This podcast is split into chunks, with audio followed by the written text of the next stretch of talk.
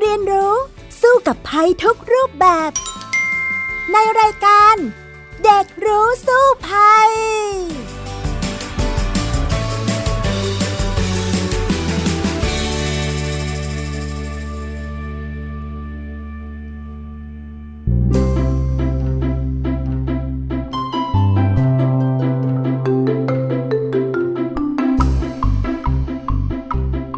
วัสดีค่ะ พบกันอีกแล้วนะคะ ในรายการเด็กรู้สู้ภัยค่ะ ดิฉันดารินกำเนิดรัตนะคะ มาพบกับคุณผู้ฟังเช่นเคย เราติดตามกันได้ตลอดเลยทางวิทยุไทย PBS นะคะ www thai pbs radio com หรือผ่านทางแอปพลิเคชัน Thai PBS Radio และแอปพลิเคชัน Podcast นั่นเองค่ะสำหรับวันนี้น้องที่จะมาร่วมพูดคุยกันก็คือน้องจัสมินดารวันแฟร์เฮิร์สค่ะ สวัสดีค่ะจัสมินคะสวัสดีค่ะพี่ดาเลนและท่านผู้ฟังค่ะ ค่ะสำหรับวันนี้เนี่ยประเด็นสำคัญเลยที่น้องจัสมินอยากจะคุยกับเราเนี่ยคือเรื่องอะไรคะ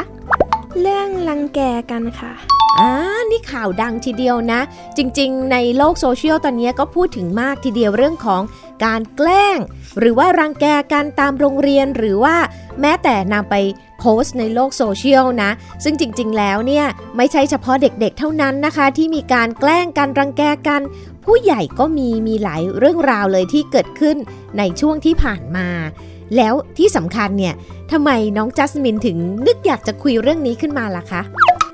เมื่อเร็วๆนี้เพิ่งดูซีรีส์ชื่อ13 Reasons Why ค่ะ เกี่ยวกับผู้หญิงที่โดนลังแกจนฆ่าตัวตายค่ะ แล้วก็แม่ก็เพิ่งเล่าให้ฟังว่ามีเด็กที่ญี่ปุ่นฆ่าตัวตาย เพราะว่าโดนโดนลังแกค่ะ โอ้โห ซีรีส์เรื่องนี้เนี่ย เป็นยังไงบ้างคะ เด็กเขาโดนแกล้งยังไงล่ะคะ เขาจะมี 13 เหตุผลว่าทำไมเขาฆ่าตัวตายค่ะ เหตุผลแรกก็คือว่าเขาไป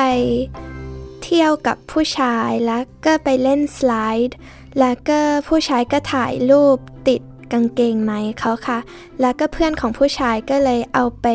โชว์คนอื่นรูปรูปรูปเห็นกางเกงในอย่างนี้นะ อ๋อ แล้วเอาไปโพสในโลกโซเชียลด้วยไหมคะ ค่ะ โอ้โห แล้วเขารู้สึกอย่างไรบ้างในหนังเนี่ยเขาแสดงให้เราเห็นว่ามันเป็นยังไงบ้างคะ เขาก็มีความเครียดและก็ เสียใจค่ะ อืม แล้วที่สุดเนี่ยหนึ่งเหตุผลก็คือเรื่องนี้ที่ทำให้เขาฆ่าตัวตายด้วยใช่ไหมคะ ค่ะ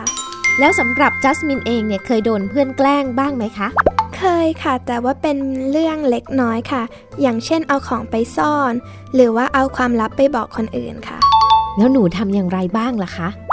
ก็บอกเพื่อนว่าไม่ชอบ และถ้าเขายังทำอีกก็บอกครูค่ะ ถูกต้องเลยต้องทำอย่างนี้แหละนะ ซึ่งเป็นวิธีเบื้องต้นเลยสำหรับเด็กๆนะคะ ถ้าหากว่าโดนเพื่อนแกล้งแล้วก็คุยกันไม่ได้แล้วเนี่ย ก็คงจะต้องไปคุยกับคุณครูนั่นเอง แต่ว่าวันนี้เนี่ยเราก็ยังมีเรื่องที่จะคุยกันต่อในเรื่องของการแกล้งกัน หรือว่ารังแกกันนะคะ ซึ่ง มีทั้งในโรงเรียนทั้งในโลกไซเบอร์ด้วย ซึ่งจัสมินเนี่ยอยากรู้อะไรบ้าง เดี๋ยวไปคุยกันต่อในช่วงต่อไป ช่วงรู้สู้ภัยค่ะ ช่วงรู้สู้ภัย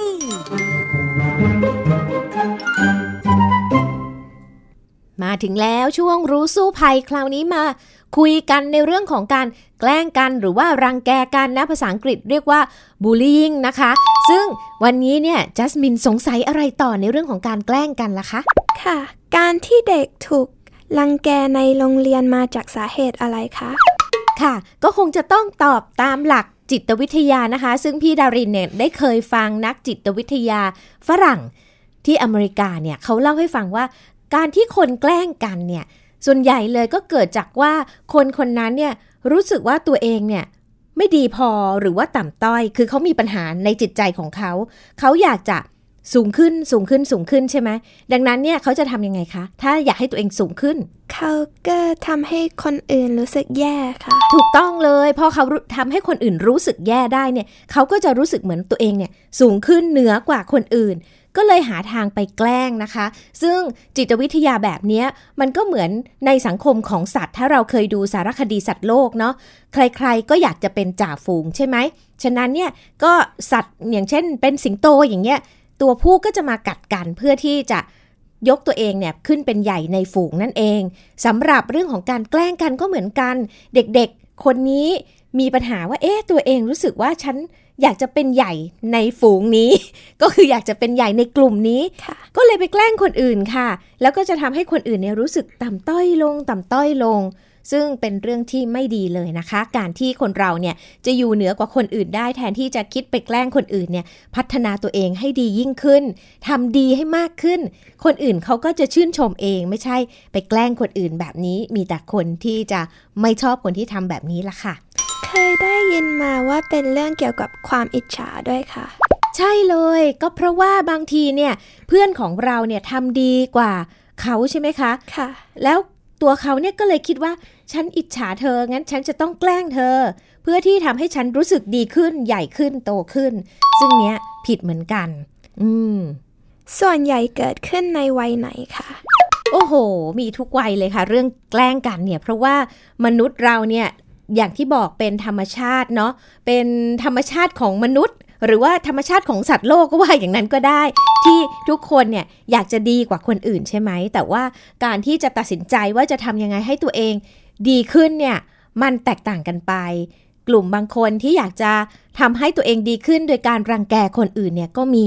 ก็เลยทำให้เกิดขึ้นได้ในทุกสังคมค่ะ ในสังคมผู้ใหญ่เองก็เกิดขึ้นนะมีหลายเรื่องเลย มีการแจ้งความตำรวจ มีการแจ้งความร้องเรียนหรือว่ามีการนำไปโพสต์ในโลกไซเบอร์เนี่ยก็ถึงขั้นการแจ้งความดำเนินคดีกันทีเดียวนะคะ ค่ะ อะไรที่จะบอกว่าการรังแกกันเกินการล้อเล่นธรรมดาแล้วคะ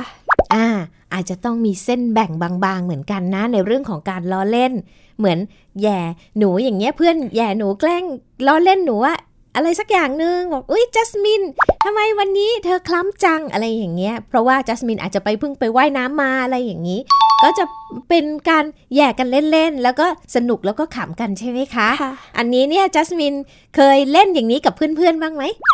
เคยค่ะ ก็เคยมีแซวกันเล่นๆค่ะ อ่า แต่เรารู้สึกยังไงคะ เวลาเพื่อนแซวเราตอนอย่างนั้นเนี่ย ก็ถ้าไม่ได้เป็นเรื่องส่วนตัวก็ขำๆค่ะอ่าแต่ว่าถ้าเรื่องส่วนตัวก็เกิดไม่ค่อยชอบค่ะ อ่า นั่นล่ะค่ะเส้นแบ่ง ถ้าหากว่าเรารู้สึกว่า เอ้ยขำๆเพื่อนแซวเล่นๆ อันนี้ไม่เป็นไรใช่ไหม แต่ว่าถ้าเกิดเพื่อน ข้ามเส้นแบ่งตรงนี้ไป และเริ่มทำให้เราเนี่ยรู้สึกไม่ดีแล้ว อันนี้แหละก็จะเริ่มเข้าข่ายแกล้งแล้วซึ่งที่จัสมินบอกมาก่อนหน้านี้ เวลารู้สึกไม่ชอบก็บอกเพื่อนเลยบอกตรงๆเลยใช่ไหมคะ ค่ะ อ่า แล้วถ้าหากว่าเขาหยุดก็แสดงว่าอุ๊ยตกใจฉันทำผิดไปแล้วโอเค ขอโทษนะ เรื่องก็จบลง แต่ถ้าหากว่าเพื่อนคนนั้นยังรู้แล้วว่าเราไม่ชอบแล้วยังทำต่อไป อันนี้แหละเรียกว่าแกล้งกันแล้ว เพราะว่าคนคนนี้ที่แกล้งเราแล้วเรารู้สึกไม่ดี แล้วเราไปต่อว่าเขา เขายิ่งรู้สึกพอใจนะ รู้ไหมเพราะว่าสนุกจังเลย สามารถแกล้งได้สำเร็จเนี่ยรู้สึกว่าตัวเองเนี่ยเหนือกว่าเรา เราเนี่ยลดต่ำลง แสดงว่าสำเร็จในการกระทำของเขาแบบนี้แหละค่ะ เด็กควรทำอย่างไรเป็นอย่างแรก เมื่อรู้ว่าโดนรังแกคะ เรื่องนี้พี่ดารินเคยดูนักจิตวิทยานะคะ อธิบายให้ฟังเหมือนกัน เขาบอกว่าเวลาคนแกล้งเราเช่นเอาสมมุติว่ามาว่าเราต่อหน้าเลย บอกว่าเธอเนี่ยไม่สวยเลย ผมเธอเนี่ยเบ้นมากเลยอย่างเงี้ย พอเรา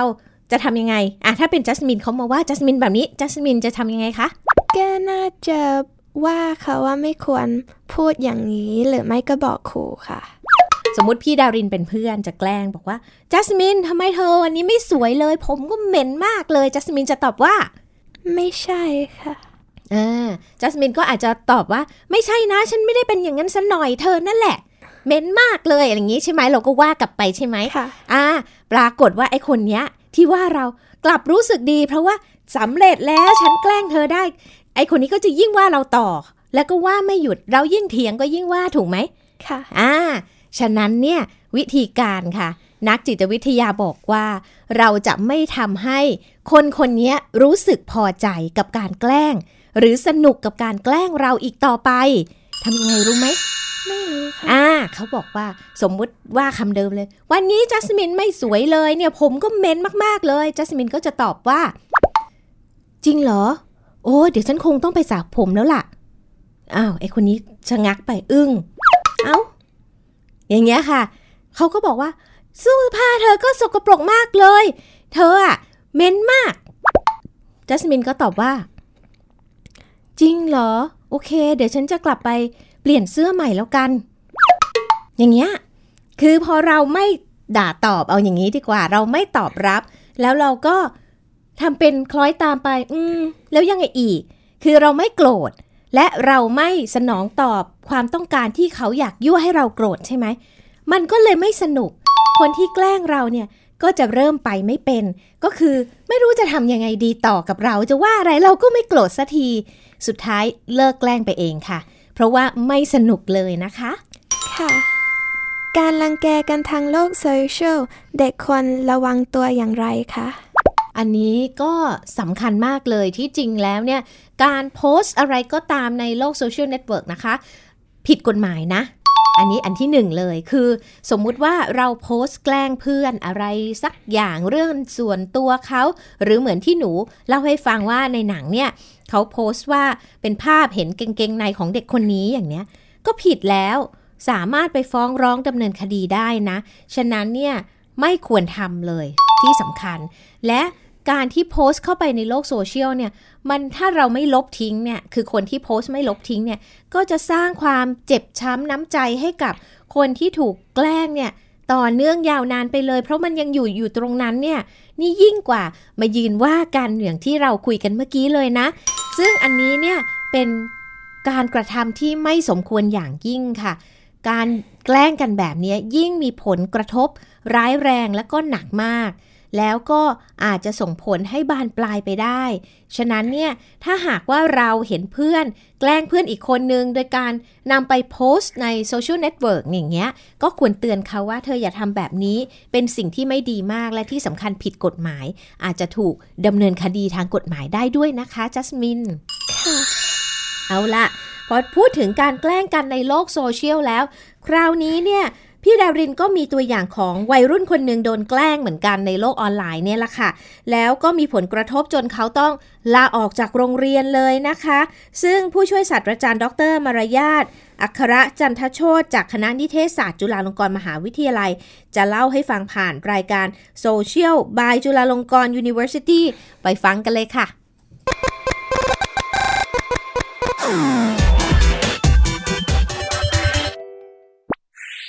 วันนี้เราจะมาดูตัวอย่างของไซเบอร์บลูลีอิงที่เคยเกิดขึ้นกับวัยรุ่นชาวสหรัฐอเมริกา เขาถูกล้อเลียนจากความไม่ตั้งใจในการแสดงเป็นอัศวินเจไดจากภาพยนตร์เรื่อง Star Wars และจากเหตุการณ์ในครั้งนั้น ได้ส่งผลกระทบต่อชีวิตของเด็กหนุ่มคนนี้อย่างไร ไปติดตามกันเลยครับ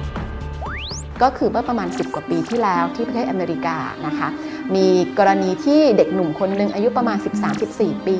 เขาเอาไม้ที่ใช้ตักลูกกอล์ฟมาค่ะ มากวัดแกว่งเล่นในโรงยิมเหมือนสมมติว่าตัวเองเนี่ยเป็นเหมือนอัศวินเจไดในเรื่องของ Star Wars แล้วปรากฏว่าพอเขาเล่นเสร็จแล้วเนี่ยมีเพื่อนมาพบม้วนวิดีโออันนั้น เพื่อนก็เลยเล่นสนุกโดยการที่เอาไปตัดต่อเพิ่มเติม ใส่เสียงเพลงประกอบที่เป็นเพลงประกอบ Star Wars แล้วก็มีการใส่พวกเอฟเฟกต์ให้กับไม้กอล์ฟนั้นกลายเป็นดาบเลเซอร์ แล้วก็เอาไปแชร์ต่อๆกัน เพื่อนๆเห็นก็กลายเป็นว่าขำ ทุกคนก็คิดว่ามันก็เป็นแค่คลิปตลกตลกสนุกสนุกอันหนึงเท่านั้นเอง แต่ว่าเจ้าตัวที่เป็นเด็กหนุ่มคนนั้นเขาไม่ได้สนุกด้วย เพราะว่าไม่ว่าเขาเดินไปทางไหนก็มีแต่คนมอง แล้วก็ซุบซิบกัน แล้วก็หัวเราะกัน หรือแม้แต่มีการฮัมเพลงดนตรีที่เป็นดนตรีเพลงประกอบของ Star Wars ตลอดเส้นทางที่เขาเดินผ่าน การที่เขาต้องทนอยู่แบบนั้นเนี่ยมันก็ทำให้เขาไม่สามารถที่จะทนได้ และทุกคนก็ไม่ได้เห็นว่ามันเป็นเรื่องใหญ่ แต่สิ่งที่เกิดขึ้นคือเด็กคนนั้นก็คือต้องออกจากโรงเรียน ไม่ว่าเขาจะย้ายไปที่โรงเรียนไหน เด็กที่โรงเรียนเหล่านั้นก็เคยเห็นคลิปของเขามาทั้งสิ้น เพราะฉะนั้นเขาต้องถูกหลอกหลอนกับคำว่า Star Wars คิดมาตลอดต้องออกจากโรงเรียนกลางคัน แล้วก็ต้องเรียนเองที่บ้าน แล้วที่สำคัญก็คือเขามีอาการทางจิต เกิดอาการซึมเศร้า แล้วก็ฆ่าตัวตาย คิดจะฆ่าตัวตาย แต่ว่าไม่สำเร็จก็คือสามารถที่จะช่วยเหลือไว้ได้ทันอย่างนี้ฉันเองก็เคยที่จะมีการไปเตือนกับ คลิปบางคลิป หรือโพสต์บางโพสต์ที่มีการไซเบอร์บูล y ิ n งคนอื่น แต่ก็จะโดนโจมตีกลับมานะคะ บอกว่าคิดมากเกินไป คิดมากแบบนี้ก็ไม่ต้องเข้า แต่ดิฉันกำลังจะแชร์บอกว่าการคิดมากเกินไปบางทีอาจจะดีกว่าการคิดน้อย เราต้องคิดว่าถ้าเราเป็นคนคนนั้นเราจะเป็นยังไง ไม่มีใครอยากเป็นตัวตลกในสายตาของใครหรอกค่ะ เรายิ่งเป็นตัวตลกในสายตาของคนที่เราไม่รู้จักอีกมหาศาลที่มันเป็นวงกว้าง ไปอีกไม่รู้กี่สิบปียี่สิบปี เพราะอย่างที่ฉันยกตัวอย่างเนี่ยทุกวันนี้เราก็ยังสามารถหาคลิปนี้ได้ แล้วก็ยังเป็นคลิปที่คนยังเข้ามากดตลกได้อยู่ได้ตลอดเวลา เห็นไหมครับว่า ผลกระทบที่เกิดขึ้นจาก cyberbullying ร้ายแรงกว่าที่ทุกคนคิดนะครับ แล้วกลับมาติดตามสาระดีๆ เพื่อการรู้เท่าทันสื่อสังคมออนไลน์ได้ใหม่ ในรายการ Social by Chulalongkorn Universityสวัสดีครับ นั่นละค่ะตัวอย่างของการแกล้งกันในโลกไซเบอร์หรือว่าโลกโซเชียลเน็ตเวิร์กนั่นเองนะ ฟังแล้วเนี่ยจัสมินรู้สึกอย่างไรบ้างล่ะคะ รู้สึกสงสารมากเลยค่ะ และก็รู้สึกว่าทุกคนควรระมัดระวังว่าทำอะไรออนไลน์ค่ะ ใช่แล้วล่ะ เพราะว่าอย่างที่คุยกันมาก่อนหน้านี้นะ การแกล้งกันในโลกออนไลน์เนี่ย มันมีผลกระทบกับจิตใจของคนที่ถูกแกล้งเนี่ย ต่อเนื่องยาวนานมาก ๆ เลยทีเดียวนะคะ เอาล่ะ คราวนี้จัสมินอยากจะรู้อะไรเพิ่มเติมในเรื่องนี้อีกล่ะคะ สถิติการรังแกกันในโรงเรียน และโลกโซเชียลมีเพิ่มขึ้นมากไหมคะ โอ้โห ต้องเอาอย่างนี้นะ ในประเทศไทยของเราเนี่ยค่ะ เชื่อไหมว่าสถิติการแกล้งกันในโรงเรียนเนี่ย สูงเป็นอันดับสองของโลกเลยนะ ซึ่งรองจากประเทศญี่ปุ่นไปนิดเดียว เขาบอกว่าสถิติของประเทศไทยเนี่ยค่ะ มีเด็กโดนแกล้งเนี่ยมากถึง 60%เลยของเด็กทั้งหมด เยอะมากเลยค่ะ ตกใจไหม ตกใจมากเลยอ่าค่ะเป็นเพราะอะไร อันเนี้ยจะต้องตอบว่าเป็นเพราะว่าในสังคมไทยของเราเนี่ยไม่ได้คิดว่าเรื่องของเด็กแกล้งกันเนี่ยเป็นเรื่องใหญ่โตอะไร ก็คิดว่าเออทุกคนก็เคยโดนแกล้งมาแล้วไม่เป็นอะไรหรอก ก็เลยคิดน้อยไป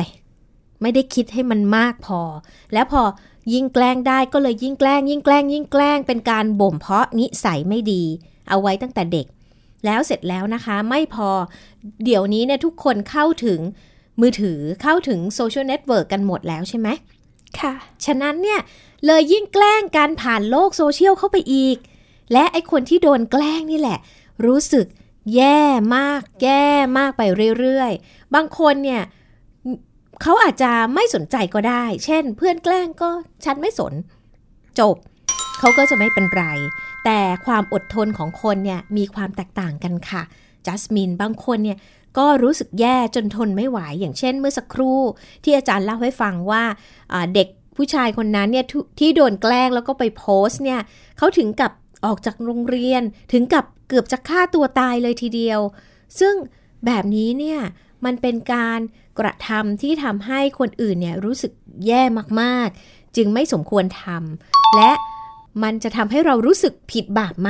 ถ้าสุดท้ายสิ่งที่เรากระทำแค่ โพสต์อยากจะแกล้งเขาสนุกสนุกๆให้ตัวเองรู้สึกดี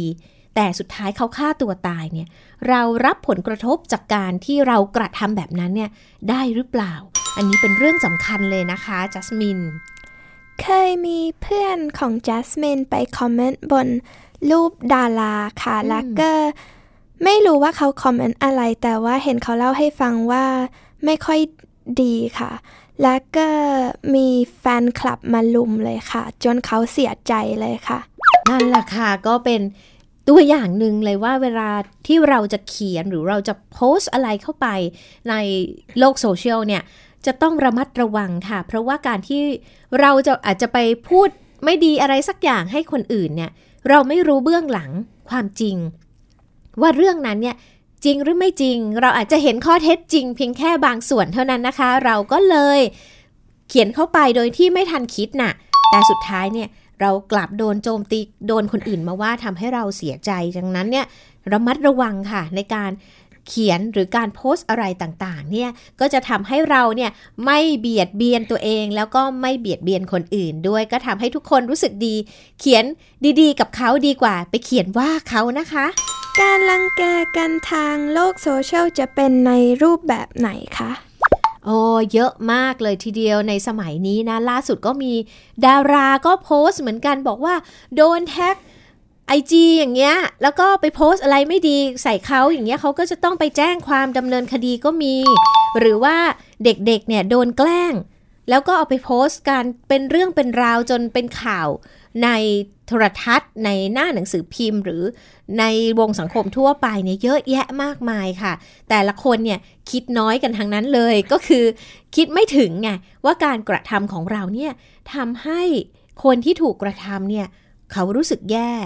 ดังนั้นเนี่ยพี่ดารินถึงย้ำไงคะว่า เราจะเขียนอะไรเราจะโพสต์อะไรเนี่ยคิดให้เยอะๆหน่อย คิดให้มากหน่อย เพราะว่าผลกระทบเนี่ยอาจจะคาดไม่ถึง เพราะว่าถ้าหากว่าเราทำไปทำมาจนคนคนนั้นฆ่าตัวตายเนี่ย เราไม่สามารถเอาชีวิตเขากลับมาได้ แม้ว่าเราเนี่ยเสียใจมากแค่ไหนก็ตาม นี่เป็นเรื่องสำคัญนะคะที่เราจะต้องช่วยกันป้องกันการกันแกล้งกันในโลกโซเชียลรวมทั้งแกล้งกันในโรงเรียน หรือว่าในสังคมไทยของเราด้วย เอาล่ะ เราไปสู่ช่วงต่อไปกันเลยดีกว่า ในช่วงรู้แล้วรอดค่ะ ช่วง รู้แล้วรอด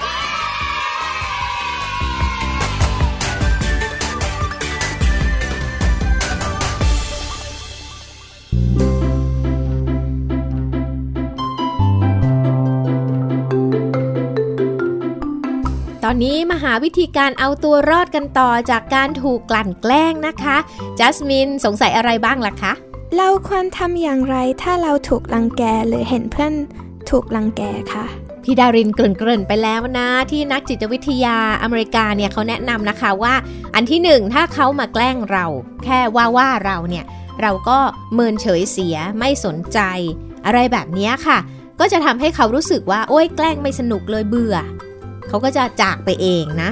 แต่การแกล้งอีกรูปแบบหนึ่งเนี่ยอันนี้เนี่ยไม่ไม่เรียกว่าการแกล้งละถ้าอยู่ในโรงเรียน เช่น เขามา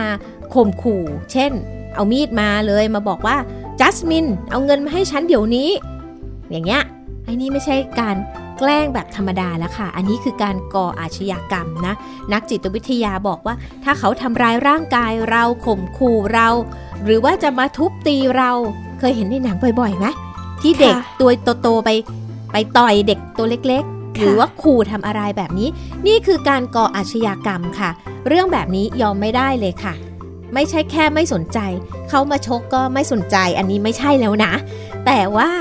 ถ้าหากเกิดเหตุแบบนี้ไปฟ้องครูเลยค่ะ ให้ครูและก็ผู้ปกครองมาช่วยจัดการ เพราะแบบนี้เป็นการกระทำที่เกินกว่าคำที่เรียกว่ากลั่นแกล้งแล้ว นี่คือการ ก่ออาชญากรรมในโรงเรียนนะคะ อันนี้สำคัญมาก ๆ เลยค่ะจัสมิน และถ้าถูกแกล้งทางโลกโซเชียลควรทำอย่างไรคะ อันแรกเลยค่ะ สมมุติว่าจัสมินเห็นเพื่อนถูกแกล้ง เพื่อนเสียใจ เพื่อนเนี่ยจิตตกเลยค่ะ อันแรกที่จะเกิดขึ้นกับเขาเขาจะรู้สึกแย่มาก เศร้ามากใช่ไหม บางคนเนี่ยเป็นโรคซึมเศร้าไปเลย พอซึมเศร้าแล้วจะเกิดอะไรขึ้นต่อรู้ไหมคะ ไม่รู้ค่ะ เขาจะคิดถึงฆ่าตัวตายได้เลย ก็ถึงได้บอกว่าหลายๆ เคสเนี่ยเป็นแบบนั้น ล่าสุดนะพี่ดารินเคยอ่านข่าวของนักศึกษาแพทย์ที่อินเดียนะคะ โดนเพื่อนแกล้งอย่างนี้เหมือนกันแล้วก็ไปโพสต์ในโซเชียลเน็ตเวิร์กแล้วสุดท้ายเนี่ยเขาฆ่าตัวตายเลย แล้วก็กลายเป็นเรื่องใหญ่เลยว่าคือเพื่อนๆของเขานี่รับไม่ได้เลยกับการเสียชีวิตของน้องคนนี้ใช่ไหม ก็เลยออกมาประท้วงเลยว่า คนที่กระทำเนี่ยไปแกล้งเขาเนี่ยจะต้องรับผิดชอบมีการแจ้งความดำเนินคดีกับตำรวจเลยทีเดียว นี่เป็นเรื่องใหญ่มาก ฉะนั้นถ้าหากเราเห็นเพื่อนถูกแกล้ง โพสต์ในโซเชียลเนี่ยอันดับแรกไปปลอบใจเขาก่อน ให้เขารู้สึกดีขึ้นนะคะ แล้วก็เราถ้าเราทำได้เราไปพูดกับคนที่แกล้งด้วยว่าให้ลบซะนะ เพราะว่ามันทำให้เพื่อนของเราเสียใจมากแล้ว แต่ถ้าหากว่า เหตุการณ์บานปลายเลยไม่มีใครยอมใครเลยอย่างนี้ค่ะ ก็จะต้องบอกคุณพ่อคุณแม่ บอกทางโรงเรียนบอกคุณครู เพื่อให้มาช่วยแก้ปัญหานะ เพราะว่าเราไม่สามารถปล่อยให้เพื่อนของเราเนี่ยมีการคิดมากเศร้าจนจิตตกจนเป็นโรคซึมเศร้า และอาจจะนำไปสู่การฆ่าตัวตายได้นะคะจัสมิน ค่ะ เราควรทำอย่างไรเพื่อระวังไม่ให้ไปแกล้งเพื่อนโดยตั้งใจและไม่ได้ตั้งใจคะ เราก็นึกย้อนไปนะคะ เมื่อสักครู่เราคุยกันแล้ว ว่าเวลาเราแซวกันเล่นๆนี่เราจะไม่โกรธกัน เราจะขำขับกันใช่ไหมแต่พอเริ่มบานปลาย เริ่มข้ามเส้นแบ่ง การแซวเล่นๆไปเป็นการพูดแล้วเอ๊ะ เรารู้สึกไม่ดีแล้วแบบนี้เนี่ยก็จะต้องเตือนกันค่ะ ที่สำคัญก็คือบอกเพื่อนคนนั้นว่า เอ้ยทำแบบนี้ไม่โอเคนะ ฉันไม่ชอบเลยนะ อย่างเนี้ย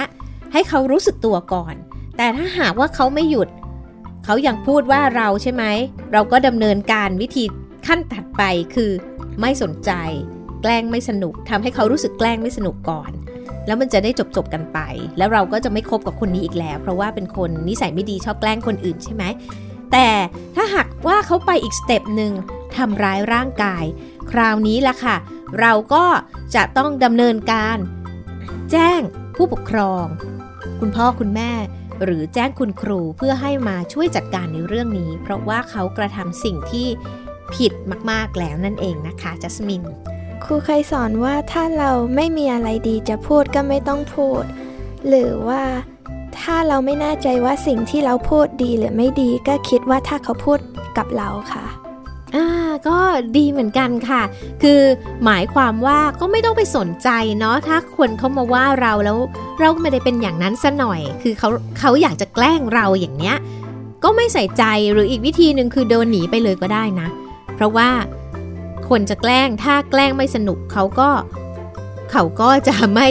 ไม่ทำต่อไปอีกนะคะ ซึ่ง นี่แหละค่ะก็เป็นวิธีการที่จะสามารถช่วยให้เด็กๆ เนี่ยรอดพ้นจากการถูกแกล้งได้ อ้าว สุดท้ายจัสมินมีคำถามอะไรที่อยากถามต่อจ๊ะ นอกจากโรงเรียนแล้วมีองค์กรไหนที่สามารถติดต่อ เพื่อขอคำแนะนำหรือความช่วยเหลือไหมคะ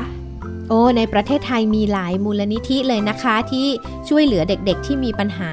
ยกตัวอย่างเช่น มูลนิธิศูนย์พิทักษ์สิทธิเด็กนะคะ ก็สามารถติดต่อเพื่อขอคำแนะนำหรือขอความช่วยเหลือ ถ้าหากว่าเราถูกกลั่นแกล้ง แล้วเราเนี่ย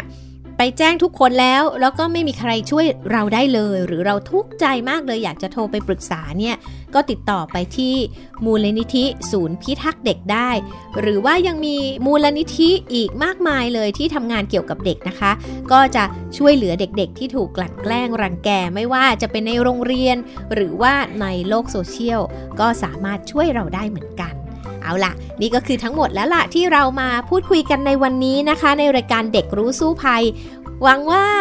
ทุกๆ คนนะคะจะคิดให้มากขึ้นค่ะ ไม่แกล้งเพื่อนๆในโรงเรียนอีกนะคะ เพราะว่านั่นก็จะเป็นการสะสมนิสัยไม่ดีให้กับเราไปจนโตได้นะคะ เอาละค่ะ วันนี้ดิฉันดารินและน้องจัสมินลาคุณผู้ฟังไปก่อนนะคะ พบกันใหม่ในครั้งหน้าค่ะ สวัสดีค่ะ สวัสดีค่ะ ติดตามรับฟังรายการย้อนหลังได้ที่เว็บไซต์และแอปพลิเคชันไทย PBS Radio ไทย PBS ดิจิทัล Radio วิทยุข่าวสารสาระ เพื่อสาธารณะและสังคม